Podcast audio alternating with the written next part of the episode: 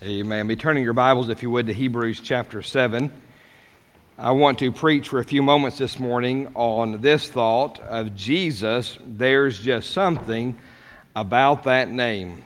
Jesus, there's just something about that name.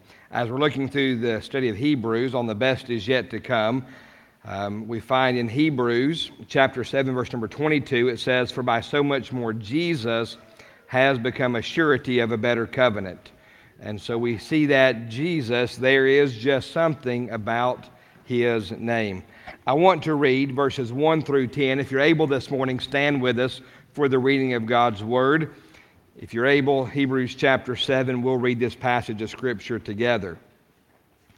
The Bible says, For this Melchizedek, king of Salem, priest of the Most High God, who met Abraham returning from the slaughter of the kings and blessed him to whom also Abraham gave a tenth part of all, being first, or first being translated King of righteousness.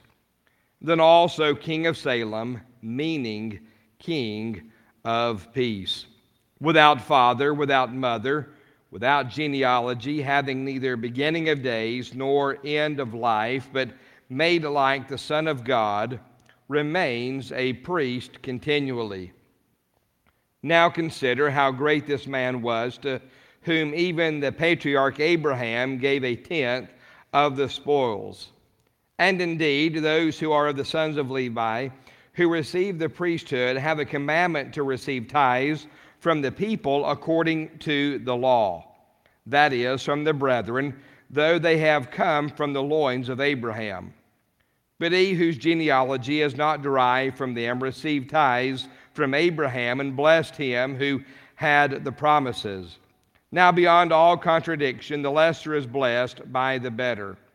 Here, mortal men receive tithes, but there he receives them, of whom it is witnessed that he lives. Even Levi, who receives tithes, paid tithes through Abraham, so to speak, for he was still in the loins of his father when Melchizedek met him. Let us pray. Dear Heavenly Father, Lord, we do come to you in prayer this morning.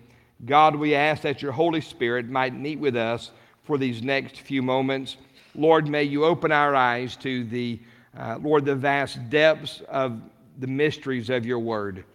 Lord, may you encourage our hearts to live for you. Lord, may you reveal more of who you are to us. And God, may you convict us of sin and, Lord, any error in our thoughts or deeds. Father, we love you and we'll praise you for what you do. In Christ's name we ask these things. Amen. You may be seated.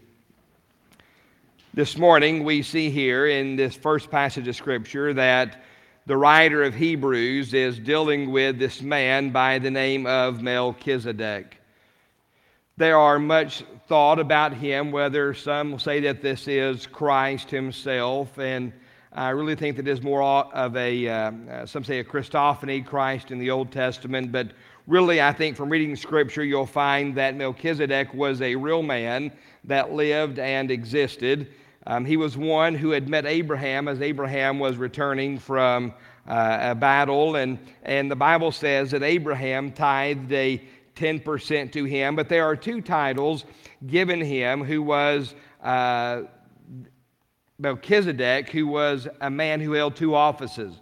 He was both king and priest, and uh, he is really the only one apart from the Lord Jesus Christ in Scripture who also holds the office of king and priest. And of course, we know that Jesus Christ is the high priest forever, and he is the King of kings and the Lord of lords. Here we find that uh, Melchizedek has two titles that have been given to him.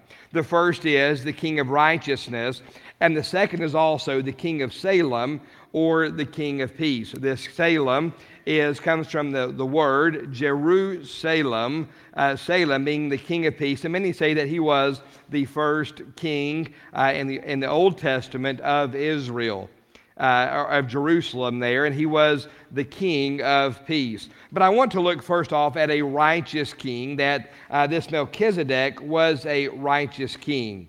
He was a righteous king, and although many people look at him and say, uh, so much so that he resembled the Lord Jesus Christ in his office, in his characteristics, in his life, that the Bible even goes on to say that he was a man without father and mother, and uh, neither has beginning of days nor end of days and he was like, made like the Son of God, made like Christ. And so Melchizedek, we find that he lived so much like Jesus Christ himself that even today, thousands and thousands of years later, that Bible scholars and men look at this and they still mistake Melchizedek, the man, for Jesus Christ. What a testimony that people would say, listen, he is so much like Christ that after we've seen him, we've read of him, we've studied him, that we might say, wow, I wonder, was that the very Son of God himself? He was so much like him.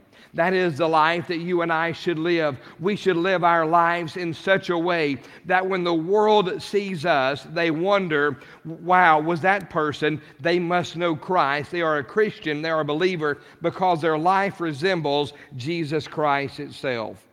Imagine checking in with your favorite news source only to discover that the officials in Dubai, in Dubai are looking for you in connection with a murder and they're not seeking someone with your name who, or who vaguely matches your appearance. They want you specifically. You know this because they published images of your passport. Except it isn't quite right. That's not your picture or your signature or your date of birth, but the rest is spot on. Now imagine the murder in which you were implicated is the assassination of Hamas chief Mohammed al Mubah. This was a situation faced in 2010 by 26 Westerners living in Israel, including Australian citizen Nicole McCabe, who was six months pregnant at the time and probably needed all the sleep that she was about to lose, thinking about the death squads bent on payback. An intelligence expert told the Herald Sun of Victoria, Australia, that the Israeli intelligence agency Mossad um, prefers to use real identities as cover for its agents. They saw the large number of foreigners living in Israel as a perfect source, and so they had access to all their uh, passports, and they used that to carry out their missions overseas. It was a perfect imitation, but it was not the individual. Yet it was so realistic that Hamas had placed a death squad on the track of taking care of these people who had made the assassination. Talk about a fearful day. There was an imitation, and we find here that that's kind of uh, in a much different scenario, but similar to what happened with Melchizedek. He was not Christ, but his life was lived in such a way that he was mistaken to be Jesus Christ himself, the King of righteousness. I wonder what it is that made him that way. And we see that he was pleasing to God. He lived to God in such a way that was righteous and holy. He pleased God, this Melchizedek did, and therefore he was called the righteous king. He lived pleasing to God. And I want you to know that Jesus Christ, He is the one that is righteous and that who is holy and upright. But you and I should live in such a way that our lives are pleasing to God, that when this world looks at us, they see Jesus Christ through your testimony. What does the world see when they see you? When they look at you, not just from the outward appearance of the flesh, but when they examine your life, when they begin to see how you live, how you talk, how you walk, how you react, do they see the love of Jesus Christ in your life? Pleasing to God a righteous king who said, Listen, I will do right. I will be so much so that he was called the righteous king because he lived a life that reflected the righteousness of Jesus Christ himself. He was pleasing to God. Then also we see here that the Bible says that he was the king of peace or he was a promoter of peace. He was a promoter of peace. In Israel, there is a term that you probably know, shalom. And it simply means the same word, Salem, where it's derived from, and it means peace. Whether they see you coming or going, their word is shalom, peace. Peace to you. Have peace. And yet we find in the day and age in which you and I live that this world is searching for peace, are they not? We live in a day and age where everyone wants peace. Uh, there is distractions, there is heartache, there is hurt, there is loss, there is fearful things, there are circumstances in life that rip us to the core, and this world wants peace. Yet Melchizedek was such a person that it says that he was the king of peace. He brought peace, just as Jesus Christ is the king of peace. This world is seeking peace, but wars remain. Religion is offering peace but cannot deliver. They can offer rules and rituals at best with religion. The communities of transgenderism and, and, and LGBTQ communities, they are seeking peace. Yet uh, statistics tell us that 40% of all transgenders attempt suicide at some point. They are seeking peace, but peace is not to be found in this world. Yet we have here Melchizedek. He was called the King of Peace because he sought peace. He sought to promote peace. He sought to bring peace into a world where there was no peace. This may not have been a title that he gave himself, but rather those who would visit Jerusalem during the time when Melchizedek reigned, they would leave, leave saying, He is the King of Peace. He is the promoter of peace. He is bringing peace to a turbulent world the king of priests.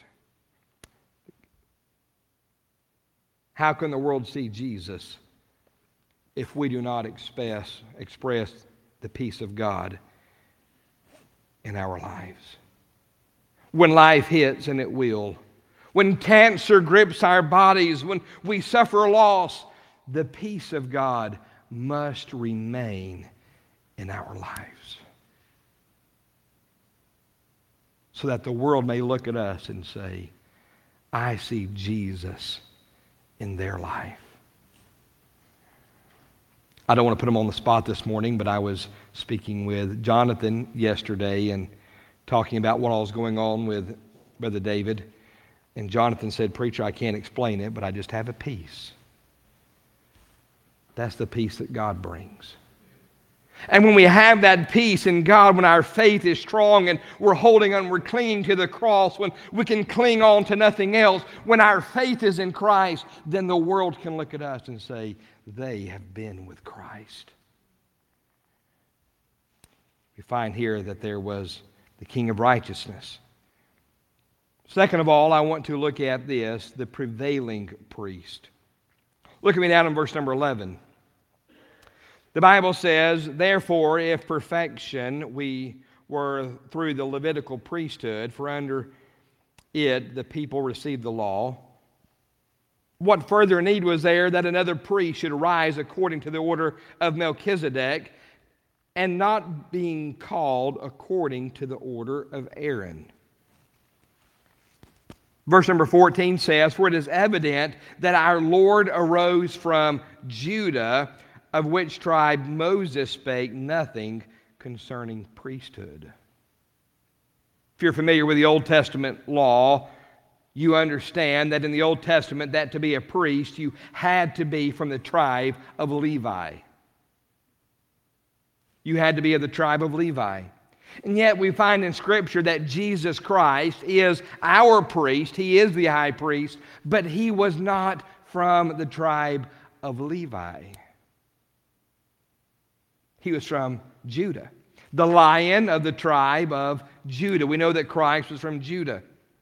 And so the Bible says he was not a, priest after the order of Aaron. He was after a priest after the order of Melchizedek that predated the Mosaic law uh, uh, uh of Aaron and, and the Levitical priesthood. Jesus Christ was a prevailing priest and that he prevailed above what this world had set as a standard and what God had. Listen, there is a set of rules, but Christ was greater than the law. He was greater than it.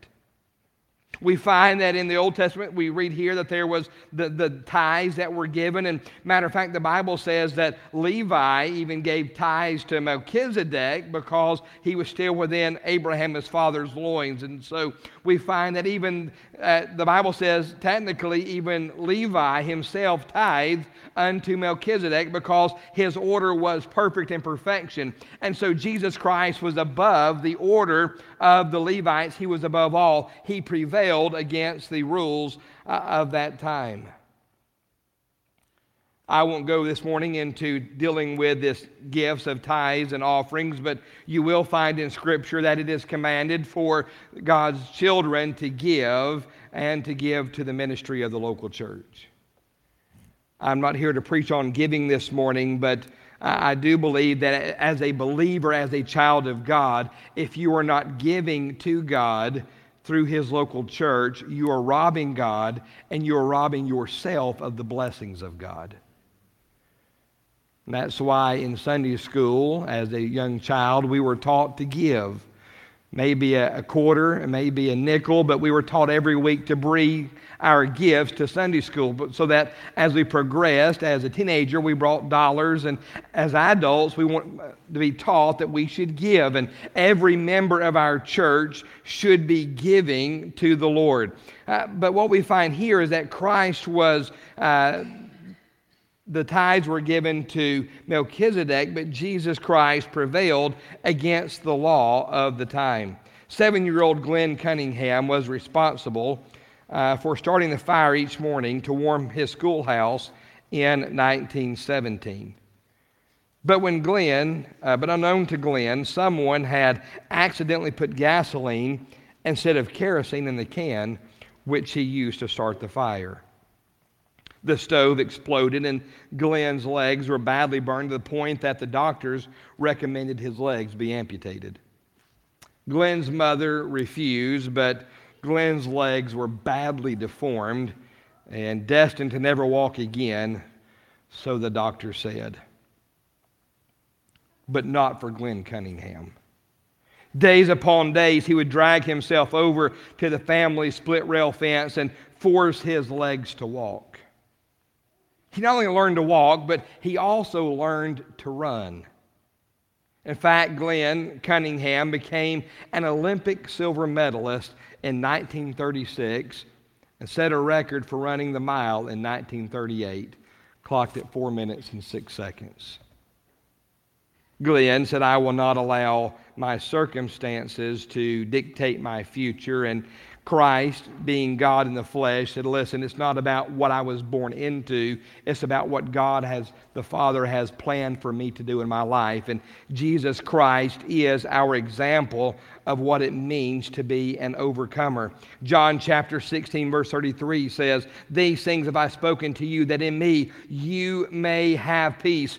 In this world you will have tribulation, but be of good cheer. I have overcome the world. Jesus Christ is our prevailing pe- uh, priest, He is the overcomer. He is the story of an overcomer. He was born without beauty, Isaiah says, or comeliness. He was born of the wrong tribe. He was born of obscurity in Nazareth. His life was threatened by the king, and his parents had to hide in Egypt. But his earthly heritage could not hold him back. His family lineage could not restrain him. He had a mission from God the Father, and Jesus Christ overcame the world. The Bible says he is our overcomer. He's the master of the law. As we saw earlier, he was above the law. He was not held by the lineage of the, uh, the Levitical priesthood, but he was above it. He was the master of the law. He said, I didn't come to uh, do away with the law, but to fulfill it. And all of the law was fulfilled in Jesus Christ. The law meant to show us that no one can live perfectly, that no one was above sin and without sin. And so it was meant as a schoolmaster to show us our need. But Christ came along and he fulfilled the law. He did what no one else could do. He lived from the very birth all the way up to his death, and he was without sin. He knew no sin. He completed the law, he fulfilled it so that he might be able to hang upon the cross and shed his blood for you and I. He is the master of the law. Look with me in verse number 15. The Bible says, and it is yet far more evident if, in the likeness of Melchizedek, there arises another priest who has come not according to the law of a fleshly commandment, but according to the power of an endless life, Jesus Christ. He's a prevailing peace, priest because he is master of the law, but also because he has power of endless life. He is one that death could not defeat. He prevailed even over death itself. There's a lot of things that you and I may battle in life and may be able to overcome. We can overcome many obstacles in life. We can overcome financial depravity and poor neighborhoods. We can overcome a bad home life, and there are many people who have done that who have had a poor home life, yet have gone on to be very successful. Like Glenn Cunningham, we may be able to overcome health issues and burn deformed legs to be an Olympic runner, and, and we have overcome many things, but we cannot overcome death. We cannot overcome the law. We cannot live in sinless perfection, and death is finality for every one of us. We have no power of ourselves to overcome the grave. It's permanent, and it's out of our hands. And yet, the two things that are uh, uncontrollable for you and I, Jesus Christ mastered and overcame both of them. He overcame the law, He lived to the fulfillment of the law, but also He has power of endless life. Life itself is Jesus Christ, He is the giver of life. You cannot take away life from life giver Himself the one whose breath breathed in nostrils the breath of life, the Bible says in Genesis, and man became a living soul. The very breath within him is life itself. How can you take away that life? He has power of endless life. He is our prevailing peace, priest. He has overcome all things, and through him we also may overcome. But thirdly, we see that he is a powerful Savior. Look me in chapter 7, verse number 22. Again, it says, By so much more, Jesus has become a surety of a better covenant. Drop down to verse number 25. It says, Therefore, he is also able to save to the uttermost those who come to God through him, since he always lives to make intercession for them. So Jesus Christ lives to intercede on our behalf. For such a high priest was fitting for us who is holy, harmless, undefiled, separate from sinners, and has become higher than the heavens, who does not need daily, as those high priests, to offer up sacrifices, first for his own sins and then for the people's. For this he did once for all when he offered up himself. He is a powerful Savior.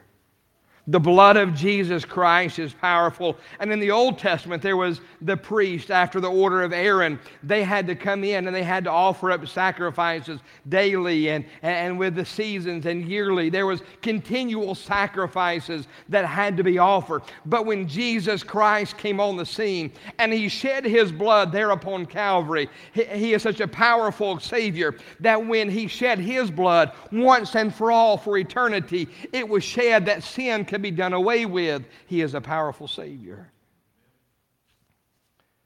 The Bible here in verse number 26 lists about five things that I want to look at just momentarily. And then I'll be done this morning. First off, we see the Bible says, For such a high priest was fitting for us who is holy. Holy. This word holy simply means to be faithful to every command of God. The Bible says, Be ye holy, for I am holy. And so God is commanding us that you and I would be faithful to every command of God, and so we should. There is uh, no excuse. We should be faithful to God's word. We strive for holiness, but we have not obtained perfection.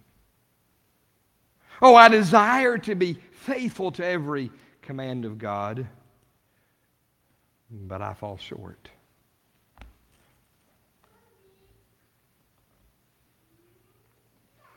He was holy, though. He was faithful to every command.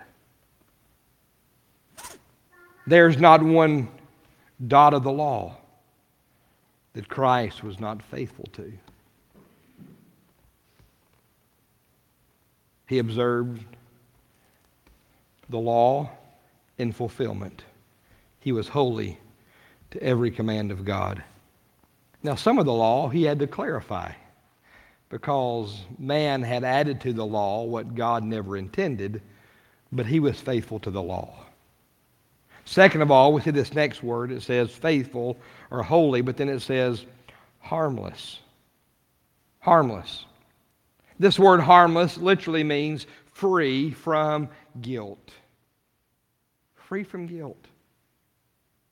Jesus Christ was, as he was holy, he was faithful to every command of God, but also there was nothing he did that was in, uh, in contradiction to the law. He was harmless, he was free from guilt of sin. He knew no sin. He did everything the law said you must do, and he did nothing that it said you can't do. He was without guilt. Boy, I don't like guilt. I hate guilt. Guilt's uncomfortable, is it not? I'm sorry sounds real easy, but it's hard to say sometime, isn't it? Yet Jesus Christ never had to say, I'm sorry. Didn't have to. He was without guilt, he was harmless. Then here we see the next word said he was holy, harmless, and undefiled. This word undefiled literally means innocent, without stain from sin. So we see really, it's a lot of these words are kind of attacking the same subject from different angles. He was holy, he was faithful, he was harmless, he was free from guilt, he was innocent, he was without stain. We see here that the, the, the, the power of Christ was in the perfection of Jesus Christ, that he was able to accomplish what we were not. He was without the stain from sin.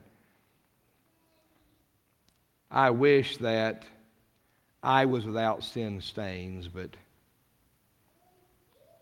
I'm not. And whether you'll admit it or not this morning, you're not either. But Christ was without sin. Then we see here it says, separate from sinners. Separate from sinners. Literally, this means not the same as or set apart. He, he was not the same as sinners. He was not like you or I. He was in the flesh, but he was not like you and I in the sense that we are sinners, we are guilty. He was innocent before God. Completely innocent. There was nothing could be thrown at him, no accusation that could stick. He was innocent uh, and he was separated from sinners. He was set apart from the very his very birth. There was something different about Christ he was separated from sinners. Oh, he was human like we are, and he was a person. He was God, fully God, but he was 100% flesh. He was in the flesh like you and I are, but he was not the same as you and I in that we sin. He was tempted by sin, but he was not tempted to sin. You say, what, what's the difference there, preacher? I mean, sin, opportunity to sin, was presented him. but he never entertained it. You see, sin starts in the heart, starts in the mind. And it grows from there to it comes out in our actions and our deeds. But it never started in the heart of Christ. Oh, the opportunity was presented. Just like Satan, when he was in the wilderness, tempted him three times, saying, uh, listen, if you'll bow before me, uh, I'll give you all the nations. Just bow. He was tempted to sin or by sin. He was never tempted to sin. He was separate from sinners. But then there's a last characteristic here. It says, separate from sinners, in the last part of verse number 26, and has become higher than the heavens. Higher than the heavens. It's saying, listen, he was exalted above all things. A powerful Savior. The whole world, he holds it all in his hands. He spoke, and the depths and the great expanses of our universe appeared at the sound of his voice, and yet he himself is exalted above all things. What a powerful Savior. We worry and fear and dread of fret over things that we cannot control. We look at life and we look at circumstances and we say, listen, this is too great. It is impossible. But I want you to know what is impossible for you and I is nothing for God because even He Himself is exalted above the heavens. He is a powerful Savior. He's Savior enough to forgive us of our sins, no matter how great or how small. He is capable and able and stands willing and ready to forgive us of our sins, the Bible says, and to cleanse us from all unrighteousness. He's a powerful Savior. It doesn't matter what our background is. It doesn't matter our circumstances. It doesn't matter the hurt we felt. It does not matter uh, what guilt we have carried. It does not matter about anything. What matters today is that Jesus Christ is a Savior who is Lord of all, who has poured His blood out on Calvary and has died for your sins and stands ready with open arms saying, If you'll but come to me, I'll take away the pain, the hurt of the past. I'll wash away the sins and I'll give you new life and hope in me. He's a powerful Savior. say, Pastor, but you don't know the things that I've said. You don't know the things that I've uttered towards God because of a broken heart. No, I don't know. But I know this He loves you. And His ways are so much higher than our ways. Maybe we can't forgive ourselves. But Christ stands ready to forgive because he's a Savior who is so holy, so harmless, so innocent, so separate from you and I, and exalted so high that when he looks down upon us, he sees us all as the nobodies that we are and yet he loves us anyways. And what he says is, Come, all ye that are weary and heavy laden, and I will give you rest. This morning, would you come to him? Every head bowed every eye closed, no one looking around. Jesus, there's just something about that name. There's something about it this morning. I wonder if you would stand with us now, every head bowed, every eye closed, no one looking around. If you're able, stand with us this morning. As Sister Kay begins to play,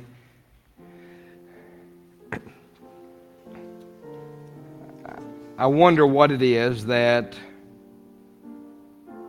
we're dealing with in your heart this morning, I, I, wonder if maybe you've been carrying weights of sin and past, hurt, guilt. This morning, Jesus said, Come and take my yoke. Learn of me. This morning, would you come? and say, Lord, I'm tired of carrying the burden and guilt. God, I want you to take my load. This morning, if that's you, would you come? We have people ready to talk with you. If God has spoke to your heart, would you come? I wonder this morning, with no one looking around, if you would say, Pastor, I'll be honest with you. I want to go to heaven, but I just don't know. Do you know this morning? He wants you to know. He wants you to know.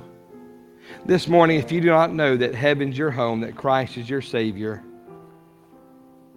I want to give you an invitation, opportunity to come forward. Would love to talk with you. Maybe you say, Preacher, I'd love to, but I, I'm not going in front of people. That's all right. Right now, where you're sitting this morning or where you're standing, would you pray, Lord, God, I know that I'm a sinner. God, I know I deserve hell. I'm unworthy. But God, I give my life to you. Lord, would you take me? Would you forgive me of my sins? Would you wash away my past and cover me in the blood of Christ? This morning, as we begin to sing, if God has spoken to your heart, would you come?